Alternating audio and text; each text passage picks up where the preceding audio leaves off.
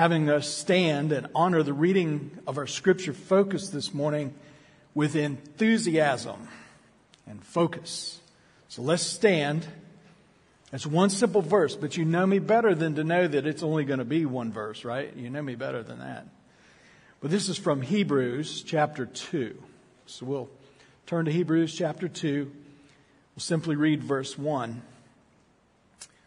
Verse 1 says this Therefore, we must pay much closer attention to what we have heard, lest we drift away from it. You may be seated. And this is actually the first command in the book of Hebrews. And why? Why is that? Um, anytime you see a therefore, what do you do in Scripture? You always look to see what came before it, right? So, chapter 1 of Hebrews came before this, obviously. And it is, simply put, the pedigree of our Lord Jesus. And um, to start us off, I, am going to read this to, it, to you all, and then we'll pray and get started in the major lesson. Why this lesson about drift? First of all, if you pay attention to what the pastor says, it's on his mind and his heart every year at this time. It's a repetitive need that we have. We're all subject to drift, particularly in the summer because of our culture. And I always bring this up in Sunday school too. They probably get tired of it, but anyway. Um, Hebrews says this in chapter 1 Long ago, at many times and in many ways, God spoke to our fathers by the prophets, but in these last days, He has spoken to us by His Son, whom He appointed the heir of all things, through whom He also He created the world. He's the radiance of the glory of God and the exact imprint of His nature, and He upholds the universe by the word of His power. After making purification for sins, he sat down at the right hand of the majesty on high, having become as much superior to angels as the name he was, he has inherited is more excellent than theirs. For to which of the angels did God ever say, You're my son, today I've begotten you? Or again, I will be to him a father, and he shall be to me a son. And again, when he brings the firstborn into the world, he says, Let all God's angels worship him. Of the angels, he says, he makes his angels winds and his ministers a flame of fire. But of the Son, he says, Your throne, O God, is forever and ever. The scepter of uprightness is the scepter of your kingdom. You have loved righteousness and hated wickedness. Therefore, God, your God, has anointed you with the oil of gladness beyond your companions. And you, Lord, laid the foundation of the earth in the beginning, and the heavens are the work of your hands. They will perish, but you remain. They will all wear out like a garment, like a robe. You will roll them up like a garment. They will be changed, but you are the same, and your years will have no end. And to which of the angels has he ever said, Sit at my right hand until I make your enemies a footstool for your feet?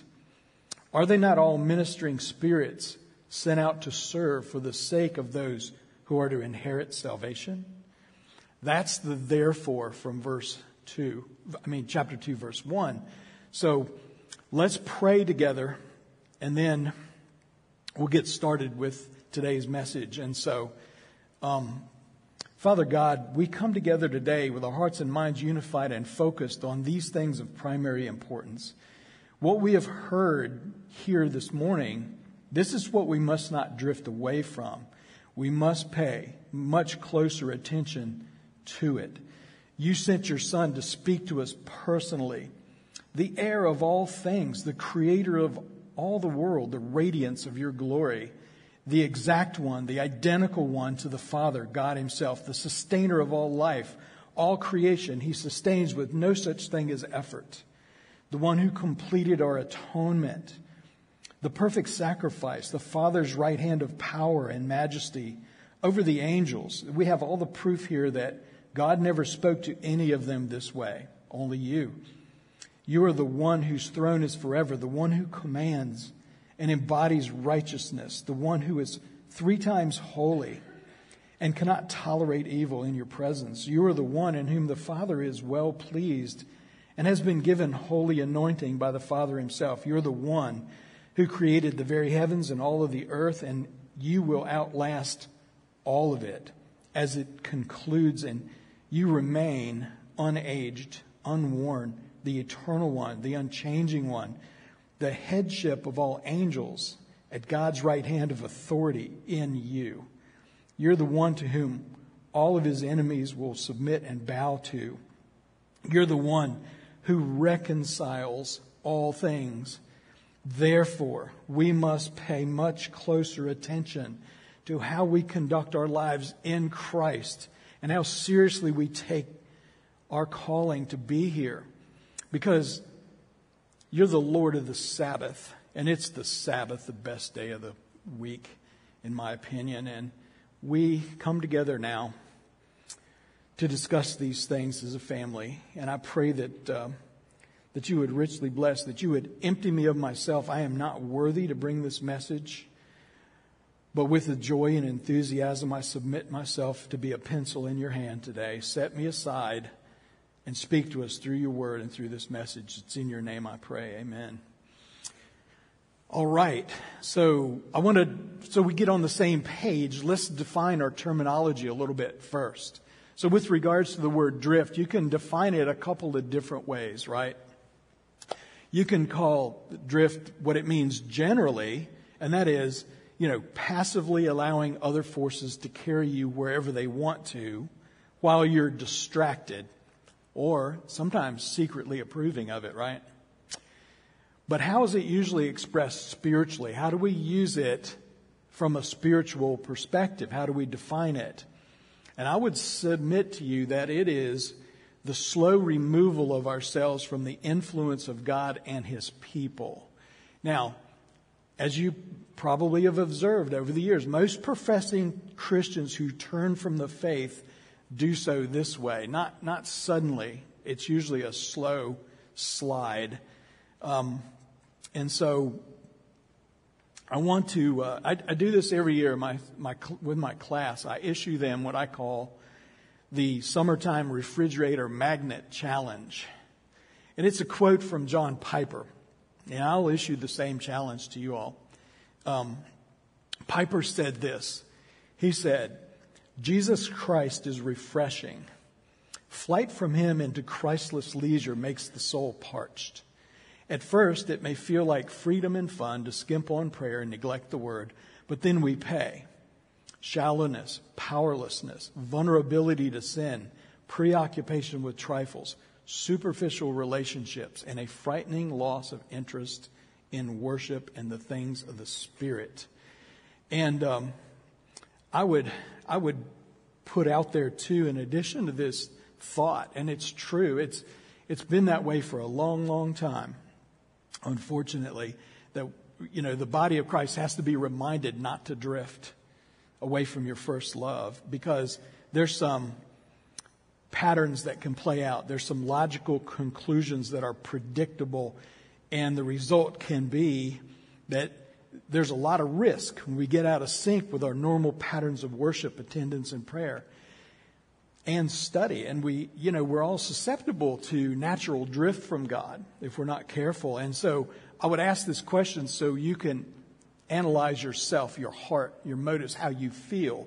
And the question is whenever you go on vacation or you have to miss church, do you do so with a sense of dread or are you blissfully unaware of it, right?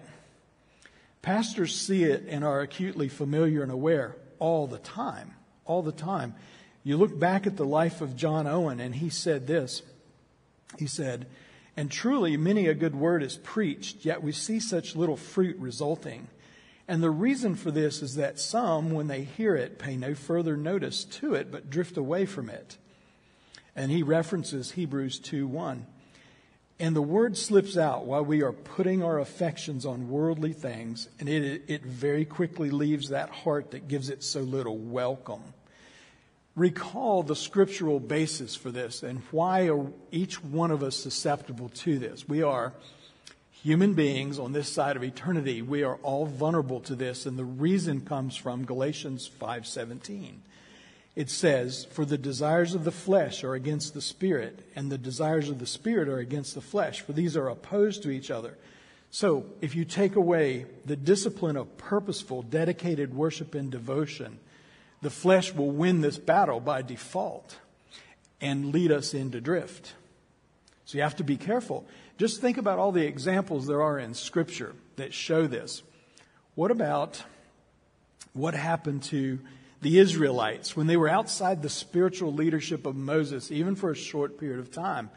Scripture is full of this. It's in Exodus and Deuteronomy and Nehemiah and all these other areas of Scripture. And so the results are that spiritual drift can give birth to apathy and being disgruntled and we're all vulnerable to this. You know, cynicism takes over individuals. It can affect your whole family, and then it affects the entire church body. Um, and dissatisfaction can take over.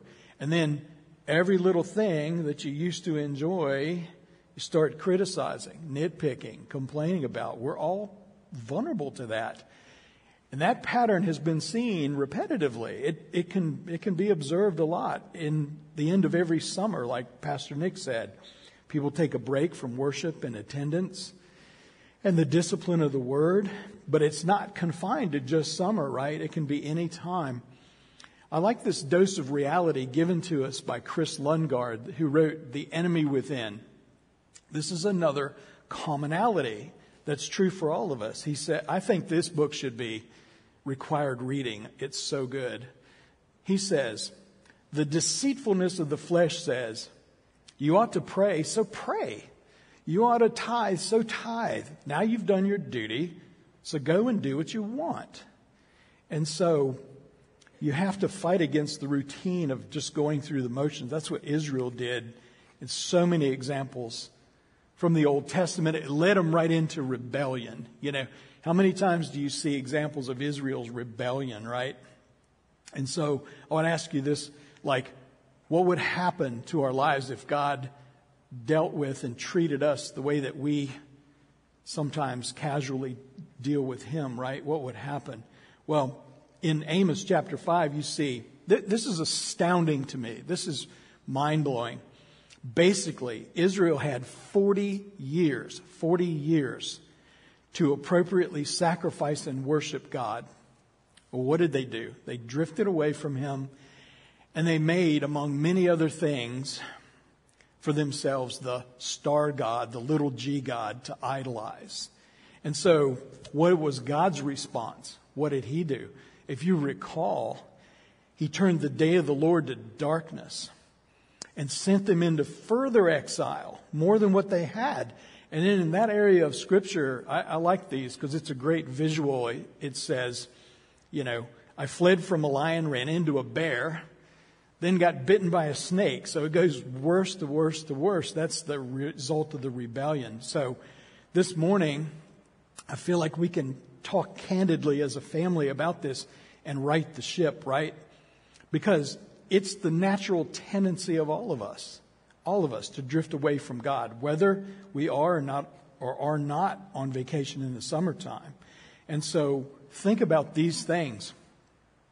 Take me to the Word of God and show me where it says that there are any part time positions available in the kingdom of Jesus. He doesn't want you part time, He wants all of you. And this is. This is hilarious, but I was thinking about this like one of my pet peeves is when it rains, like it is now. I want to know where does it say in Scripture, if I shall send rain, thy church parking lot may be half full on the Sabbath? That's just, maybe that's just me. I don't know. But I see that sometimes, man, and I, I just don't understand it. I can't reconcile the mind that says, and the heart that says, well, it's raining. I guess I'll stay home from church today. It makes no sense to me because of what we just read. Think about the pedigree of our Lord Jesus and then think about how we use obstacles like that to keep us away. Um, it never says go on vacation and cease to place God in the honored first position in your life. By the way, if you're in Christ, it's not your life. You were bought with a significant price. And so it's very plain, as we read, that Christ is supreme over angels, all created beings, beings, all of creation. And the word doesn't give us an allowance to have any idols of any kind, angels or whatever you want, take his place of honor. So we have a fantastic opportunity to take a time out this morning and review and rewrite our future. And it's what I like to call the opportunity of awareness. This is crucial. The opportunity of awareness.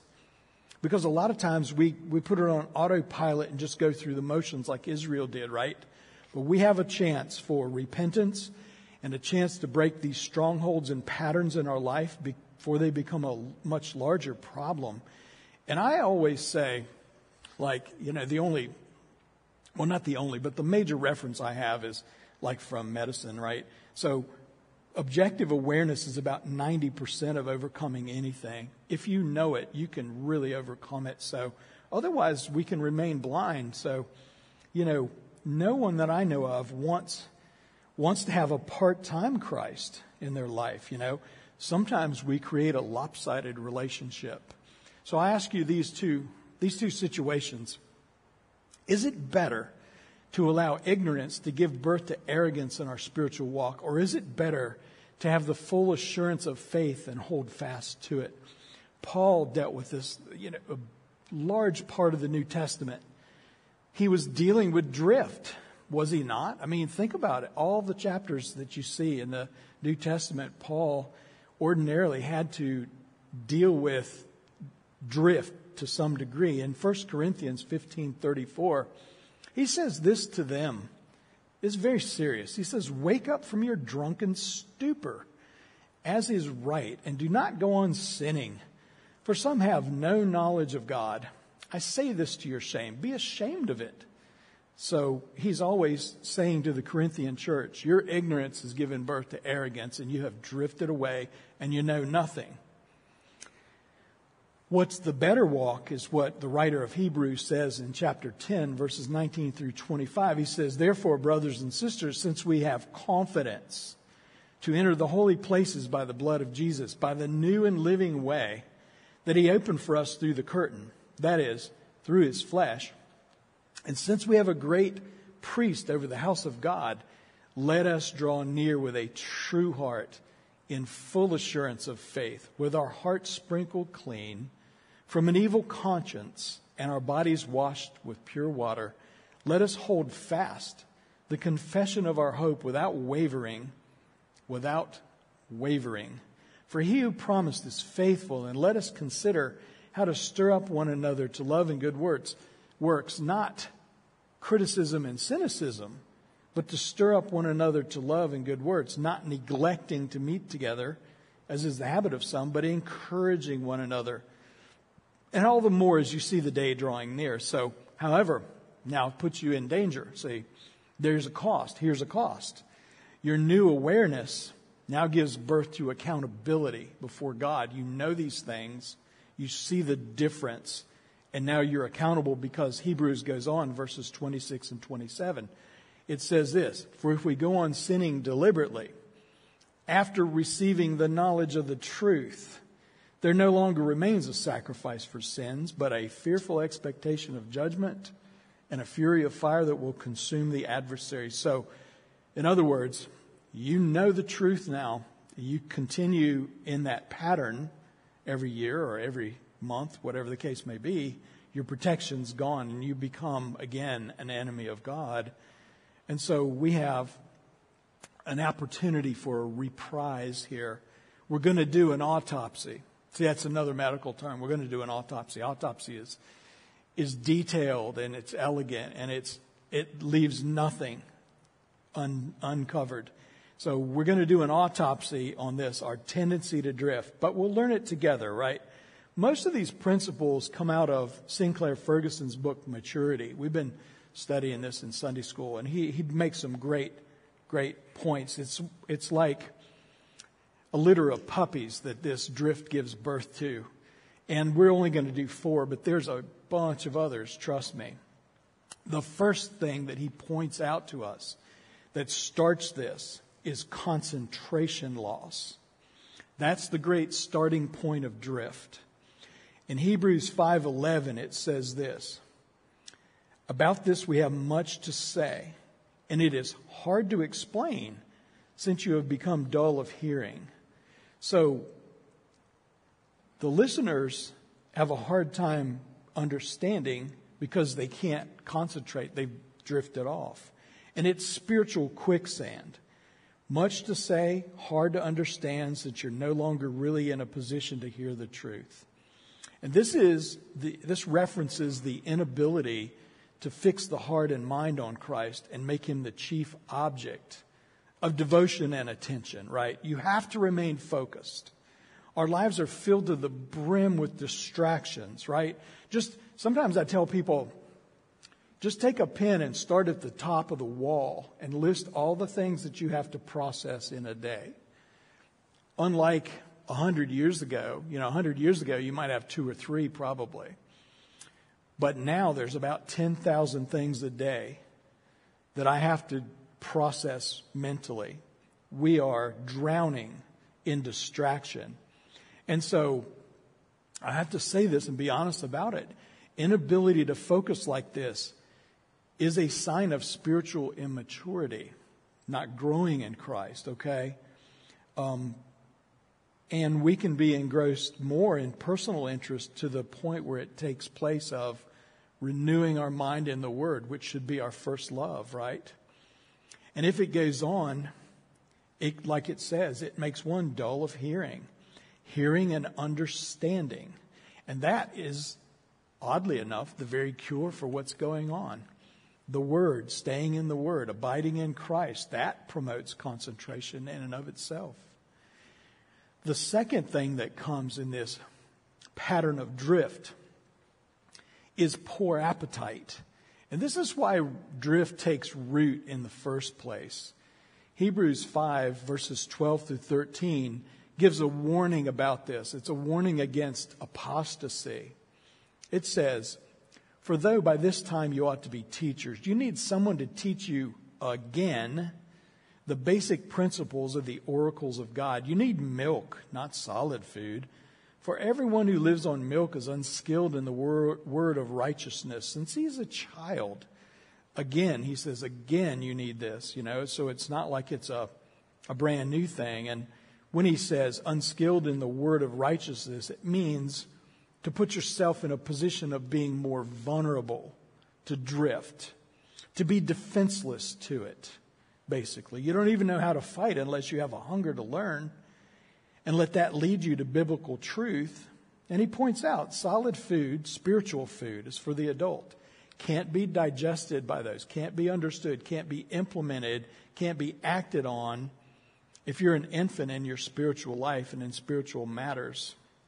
It leads logically to a sustaining of infant behavior and arrested spiritual development. So even if you read the truth, you may not understand it. This requires consistent discipline and an appetite for the word is what drives it. And so, given that, you have to ask the question well, what has taken place? What has taken the place of my appetite for the things of God? What are your true appetites? You have to be brutally objective with yourself to admit these things and, and the way that we rationalize them. And we'll have more to say as we go. And we have a very wide latitude in regards to how we conduct our life, what we do with our time, matters of personal conviction. But you ask yourself these questions are they always edifying? Do they magnify and honor the glory of God? and, and make a personal list and prioritize these things. Um, Sinclair Ferguson says this The person whose only focus is there's nothing wrong with it will remain self centered, living according to the principles of the flesh. At very best, there will be a babe in Christ, dominated by inner needs and desires rather than by the life giving word of the gospel and the other directed life of the Spirit of Christ. So poor spiritual appetite is, is actually a form of spiritual cheating in this regard. So, so decreased concentration, poor appetite, and that logically segues to having a discernment deficit. And this is This is biblically true and logical. It's the result of not having a true appetite. You're not going to be able to understand, like I said, even if you read it. Hebrews 5:14 says this, "But solid food is for the mature, for those who have their powers of discernment trained by constant practice to distinguish good from evil." What does it say?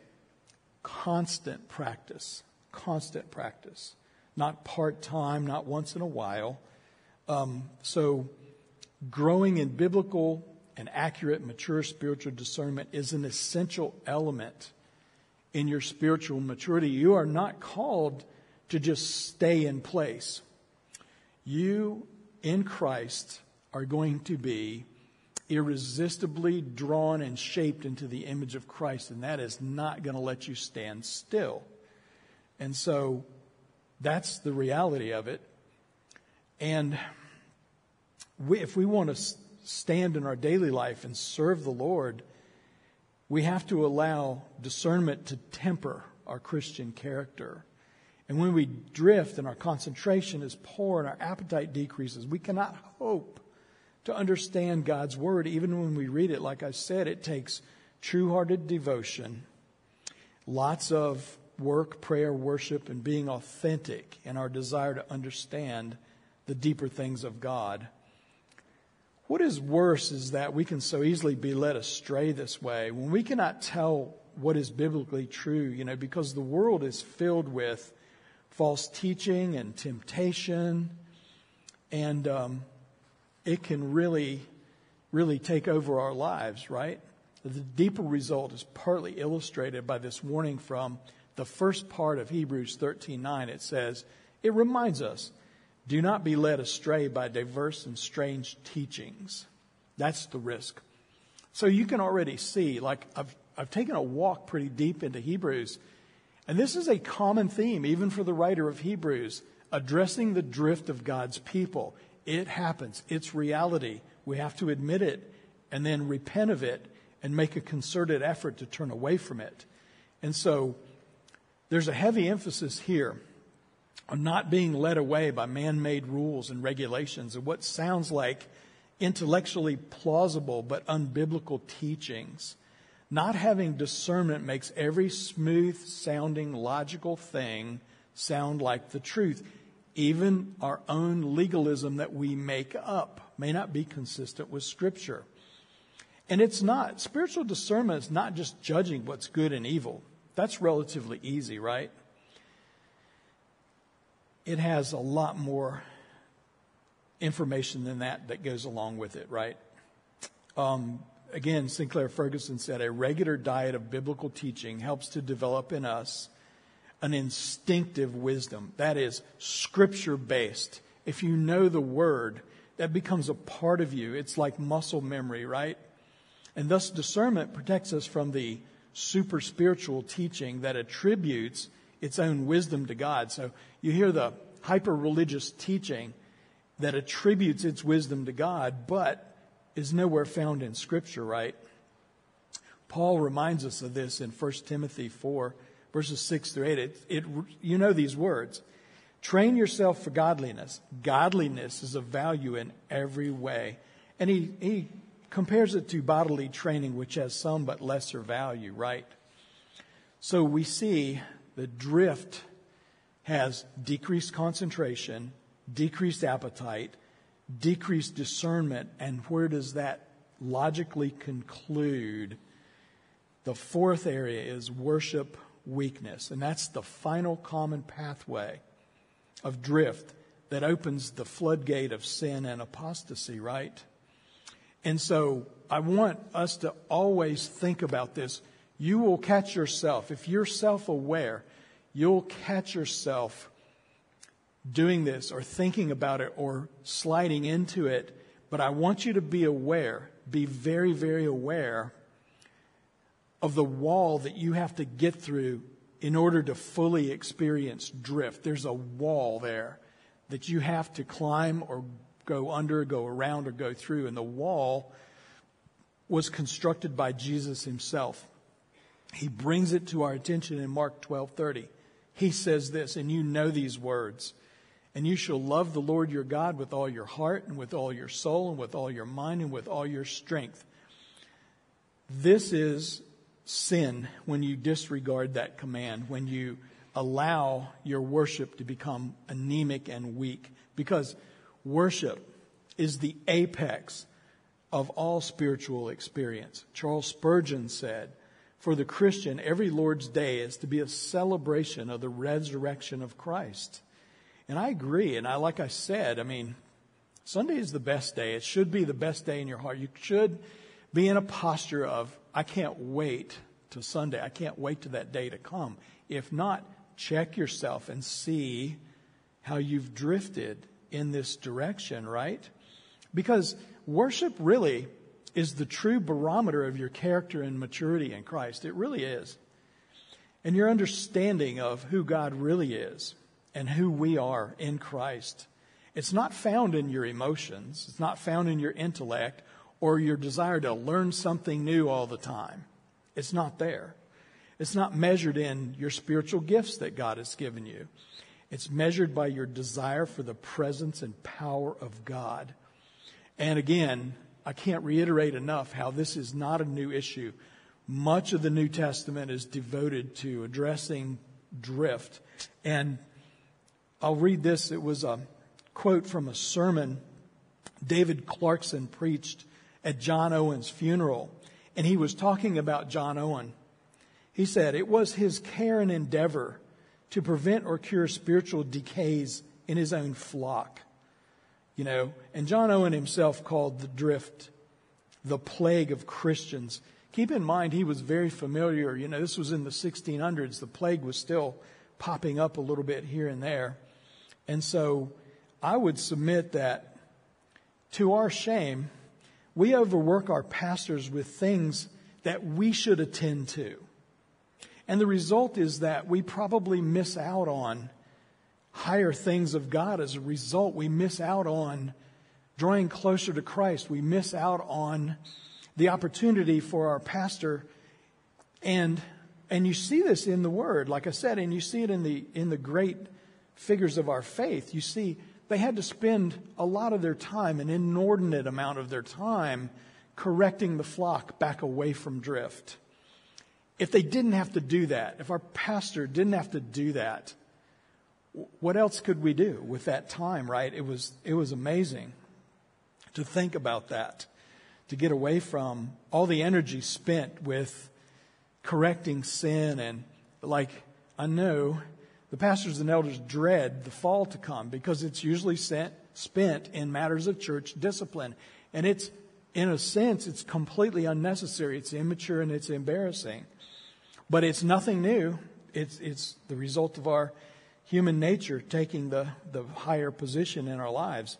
So I want to give you a sobering illustration. I want to give you a reminder. And we just recently saw this in um, Ben's Bible study, but where in the Word of God is there a better, sobering illustration by example of the power, magnitude, and horrific result of unrestrained spiritual drift than in the life of David, right? I don't think there's a better one anywhere. So walk with me through this and take note of how this played out.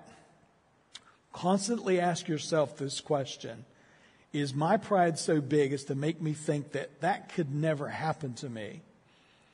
This is mostly from that book by R. Kent Hughes, The Disciplines of a Godly Man. So, as a way of reminder, I'll say this David was at the pinnacle of his brilliant life.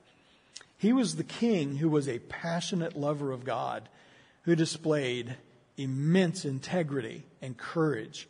He was a poet, a born leader, a uniter, one whose character and conduct was seemingly beyond reproach. He was a man who God sought out to be prince over his people because he was of his own heart. But David took a vacation from his duties as king. It was spring and he should have been with his army. He drifted. He drifted away from God. And so, you know, the thing that let that, part of what let that in was that he had previously indulged in what he must have thought was the personal conviction that, according to the culture of this day, of his day, he was allowed to have many wives and concubines.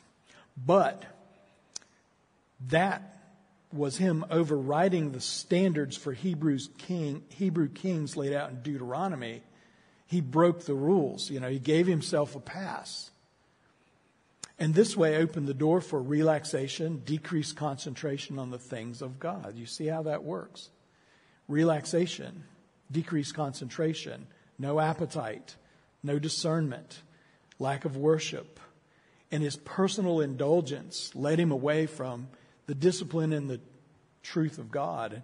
So, having had this poor appetite, sensuality took, took the place of the truth.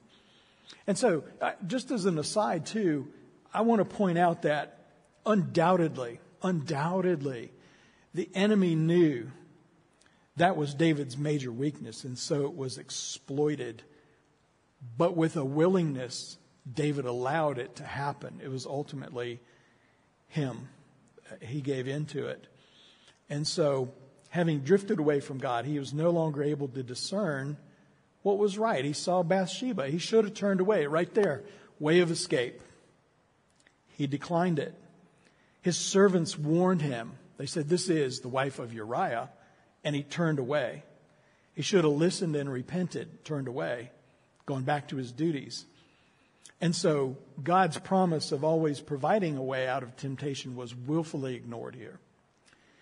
And so, with this forgetfulness of God given fuel by what he truly desired instead, he developed a rationalization to get what his flesh desired and justified. He launched fully into pushing worship of God and holiness out of the way and placing his desires on the throne of his heart instead his discernment was lost and he ceased to worship.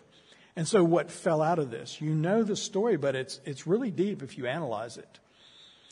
And how did it bottom out? So he committed adultery with Bathsheba, got her pregnant, sent for her husband, tried to trick him into being with her in order to cover his sin and make everyone think that the child was Uriah's. Then, when Uriah's honor prevented him from doing that, even when David got him drunk, David sent him back to Joab with his own death warrant by his own hand. And recall that Uriah was from a Hittite background. They worshiped multiple gods, but he worshiped the one true God of Israel, and Bathsheba was Jewish. Joab's honor, the general, required him to obey the king and not question it. So not only did David have Uriah killed, but also many of his finest warriors too. Scripture doesn't say how many. It could have been up to 30 of his elite warriors he killed because he sent them up to the front lines. Then he withdrew, but it says many were killed besides Uriah. And so, not only that, but David then tried to pitchfork the blame onto Joab. You know, he said, if it comes up, the question is, why did you let them get so close to the wall when you knew the arrows would reach them there? And so, once David found out that Uriah was dead, he wasted no time in concluding the scheme he had designed. He sent for Bathsheba, made her his wife, and what, what did that do to her? What was the appropriate period of mourning that she was supposed to have once her husband was dead? He overrode that completely. He robbed her of her duty and all to try and cover his sin. And this must have shamed her tremendously even much more greatly, and killed her reputation among the women. Imagine how the women must have talked about her and the things they must have said about her. And it shamed her and killed her reputation. It defiled tradition. It spat on the memory of Uriah. David didn't care at that point. He was blinded to God's ways. So, this is the pattern decreased concentration, poor appetite for the things of God, increased appetite for the things of the flesh. Discernment goes away and worship goes away. And the consequences that fell out of this was David ended up breaking each of the Ten Commandments. You can walk your way through it. His baby died. His daughter Tamar was raped by her half brother Amnon, who was then killed by Absalom, her full brother, who then led a rebellion against David. And like R. Kent Hughes says, David's reign lost the smile of God. His throne never regained its former stability. So grace and blessing were lost for David's reign as king, but you can see that there was relief, there was repentance. This is a big example just to show you and illustrate where it can lead. If you have drift, you forget who Christ is. Every one of us is subject to this. It can come out this way. Um, don't sit there and think for a minute that you're the unicorn that's immune to it. You take your eye off, other things will, will flood in, and then, you know, bad things start to happen. So, is there relief for us? Was David forgiven? Did he repent? Just read the Psalms. Yes, he did. Psalm 51 in particular. Um, and so I, I want to challenge you all, challenge all of us, me too. You know, at the end of this summer and every day of each week, how are we going to check ourselves objectively and guard against your untrustworthy heart? Your heart is untrustworthy, right? Are you going to be like David and pitchfork your sin onto the church and the church leadership or own it and repent, turn away from it? What do we do when the Holy Spirit brings an awareness of drift to our hearts and minds? That's the question, right? What are you going to do? Where does our hope lie? Passive part time Christianity versus active full time Christianity. Um, John Piper says this in a, in a longer quote. He says, That is the point here. There's no standing still. The life of this world is not a lake, it's a river, and it is flowing downward to destruction if you do not listen earnestly to Jesus and consider him daily and fix your eyes on him hourly, then you will not stand still. You will go backward, you'll float by. Drifting is a deadly thing in the Christian life. And the remedy to it, according to Hebrews 2:1, is pay close attention to what you have heard. That is, consider what God is saying in his son Jesus. Fix your eyes on what God is saying and doing in the Son of God, Jesus Christ. This is not a hard stroke to learn so that we can swim against the stream of sin and indifference. The only thing that keeps us from swimming like this is our sinful desire to float with other interests. But let us not complain that God has given us a hard job. Listen, consider, fix the eyes. This is not what you would call a hard job description. It is not a job description. It is a solemn invitation to be satisfied in Jesus so that we do not get lured downstream by deceitful desires. He adds this, and this is true, and this gives us hope and encouragement because we all drift. We all will. We're not immune to it. He says, the mark of the true child of God is that he does not drift for long. So take that to heart. Be encouraged and be aware that this is a real thing that we contend with. It's shocking when you analyze scripture and you see how much writing is devoted to recorrecting this idea of drift. It is shocking and it and it's a it's an awareness that we should all have because we're not immune to it just because we live in this modern age and it's hey it's us after all you know. We're not immune to it. In a lot of ways we're even more vulnerable to it than anybody else because we have so many potential distractions. Um, there's so much more to say about this and we may get to it at a later time, but I think you get the idea. What I want to communicate is be aware. Be aware. Awareness. That's your best weapon. Awareness. If you're aware, you will constantly guard your heart against it, okay? Um, at this point, I want to talk about uh, just briefly. You can laugh when I say briefly, right? You can laugh. It's all right. Um, I just want to by extension of an invitation before we conclude to, to address the only two. You know, there's only two conditions of humanity. There's only two. Those that are lost, those that are saved. Those are the only two conditions of humanity. And so, today, of all days, I want to address those that are not in Christ first. And so, if none of what I've said makes sense, I would offer that we review and consider the closing doctrinal statements from Jonathan Edwards from his most famous sermon, Sinners in the Hands of an Angry God. Interestingly, interestingly, this shows you how times have changed. This was required reading for me in like 11th grade English in high school, in public school. Can you believe it? I can, but it's, it's crazy. I didn't appreciate it. I mocked it back then, you know, thought it was silly. But here's some points. If you're not in Christ, I want you to have an awareness today of exactly who you are and where you are. Jonathan Edwards said this God has the power to cast you into hell at any moment, and no human being has the power to resist him. God's divine justice absolutely requires infinite punishment of sins.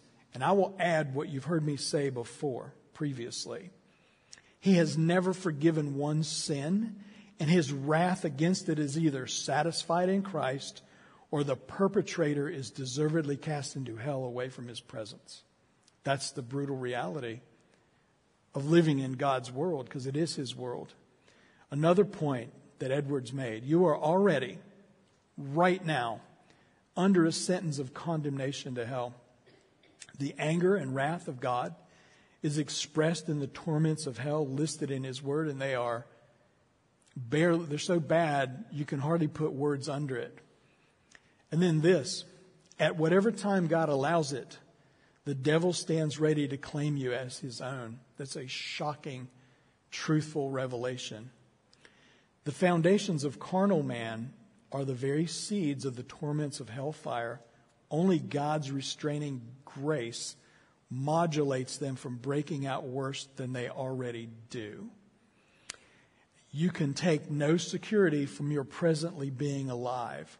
This can change in one second. Trust me, I know this. All your efforts and rationalizations and fantasies about escaping hell while still rejecting Christ and remaining wicked do not and cannot secure your escape from this destiny. God has not sworn by himself, made a covenant with the triune Godhead, or promised, nor is he under any obligation to keep any natural man out of hell for one moment. Sobering words, brutal truth straight from the Word of God. What to do? You have to awaken to these truths. Consider the fearful danger that you're in if you're not in Christ. Please come to Him today. It is the wrath of the infinite God that you're toying with and not taking seriously. You're right now exposed to the fierceness of his wrath. It pleased him. Keep this in mind. It pleased him to kill his own son to punish sins. Do you think for a nanosecond that he would spare you when it pleased him to kill his own son? We're not that big. If you remain outside of Christ, God will inflict wrath on you without pity this is from Ezra 8:18. He will not feel sorry for you. If that is your destiny and you reject this truth, no one's going to feel sorry for you. And God will inflict his wrath on you in order to display his holy character in the same manner that through Christ he shows how excellent his love is for his glory. He must, he must do that. So he has to display his wrath to show his holy character. This is why people say in the world, why do bad things happen to good people? Or why would God allow blah, blah, blah? You know, he has to display his glory. And his wrath is everlasting. There's going to be no playing poker with my friends in hell kind of scenario. Uh, the world makes jokes, but they have no idea what they're mocking. This is, this is the ultimate, most serious condition of mankind. And I want to just inform you that the end of your life is not likely to be like it's shown in Hollywood, where you're on your deathbed, surrounded by family and friends, and then you make peace with God. It usually will come on you suddenly when you least expect it. I see this all the time. And your life can change in five minutes, two seconds, you name it. You can't bank on last minute repentance. The thief on the cross is not our standard example because you don't know when your end will come. So, what do you do? Here's the gospel God is holy. We have a massive sin problem. Christ is a great Savior. Trust and believe. Trust and believe. All of these things I just told you are a brutal, true uncovering of your spiritual condition before God if you are not in Christ. And I, I dread to think about this, and I don't want any of you to be there. But for those that are saved, we have refreshment, right?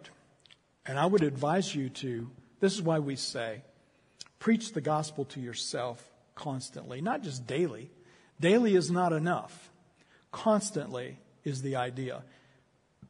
Test your salvation. Stay in the Word. Pray always and without ceasing. Seek wise counsel. Attend and participate. Constantly check and realign as necessary your priorities, your appetites. Where do you and how do you spend your time? Turn from the secular mindset. When it comes to vacation, what is the secular mindset? What does the secular practice encourage? I'm going to have me some fun, right? Let's disconnect from usual life, including church life. That's what the secular mindset tells people. That's why drift happens mostly in the summer, and you see it three or four months later because people have gone through all the stages. The stages of drift. I should have called it the stages of drift. That's the secular practice. Go have you some fun. Check out of church life. What's the better practice? What could you, if I had you write it down, this is going to be a test. Take out a piece of paper, get a pencil. Write for me, the better believer based practice says this. This should be your heart mindset. We're going on vacation.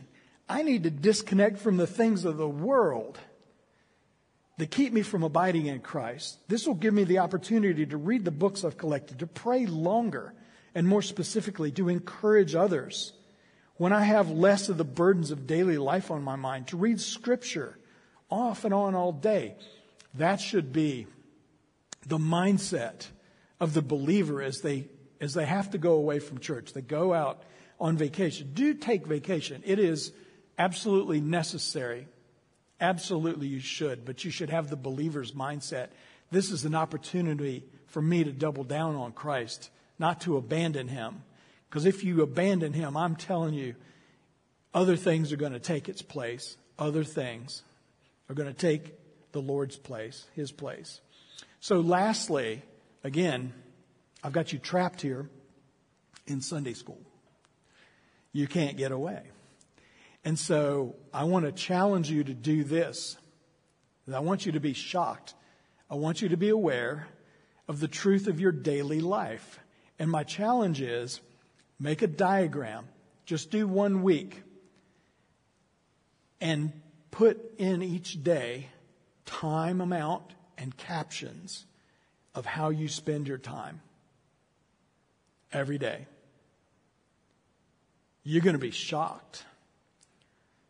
And the question I want you to think about is are you giving Christ your best effort? Just do one week. Do one day. Just do one day. And I know, I know because I live the same life you do. A lot of my day is devoted to the work that I'm called to. And that is part of your Christian walk. You are to give your employer your best effort because you're to do all things as to Christ because you are his and you're his representative. For me, I don't know, the boss is a jerk. I might not get away with that.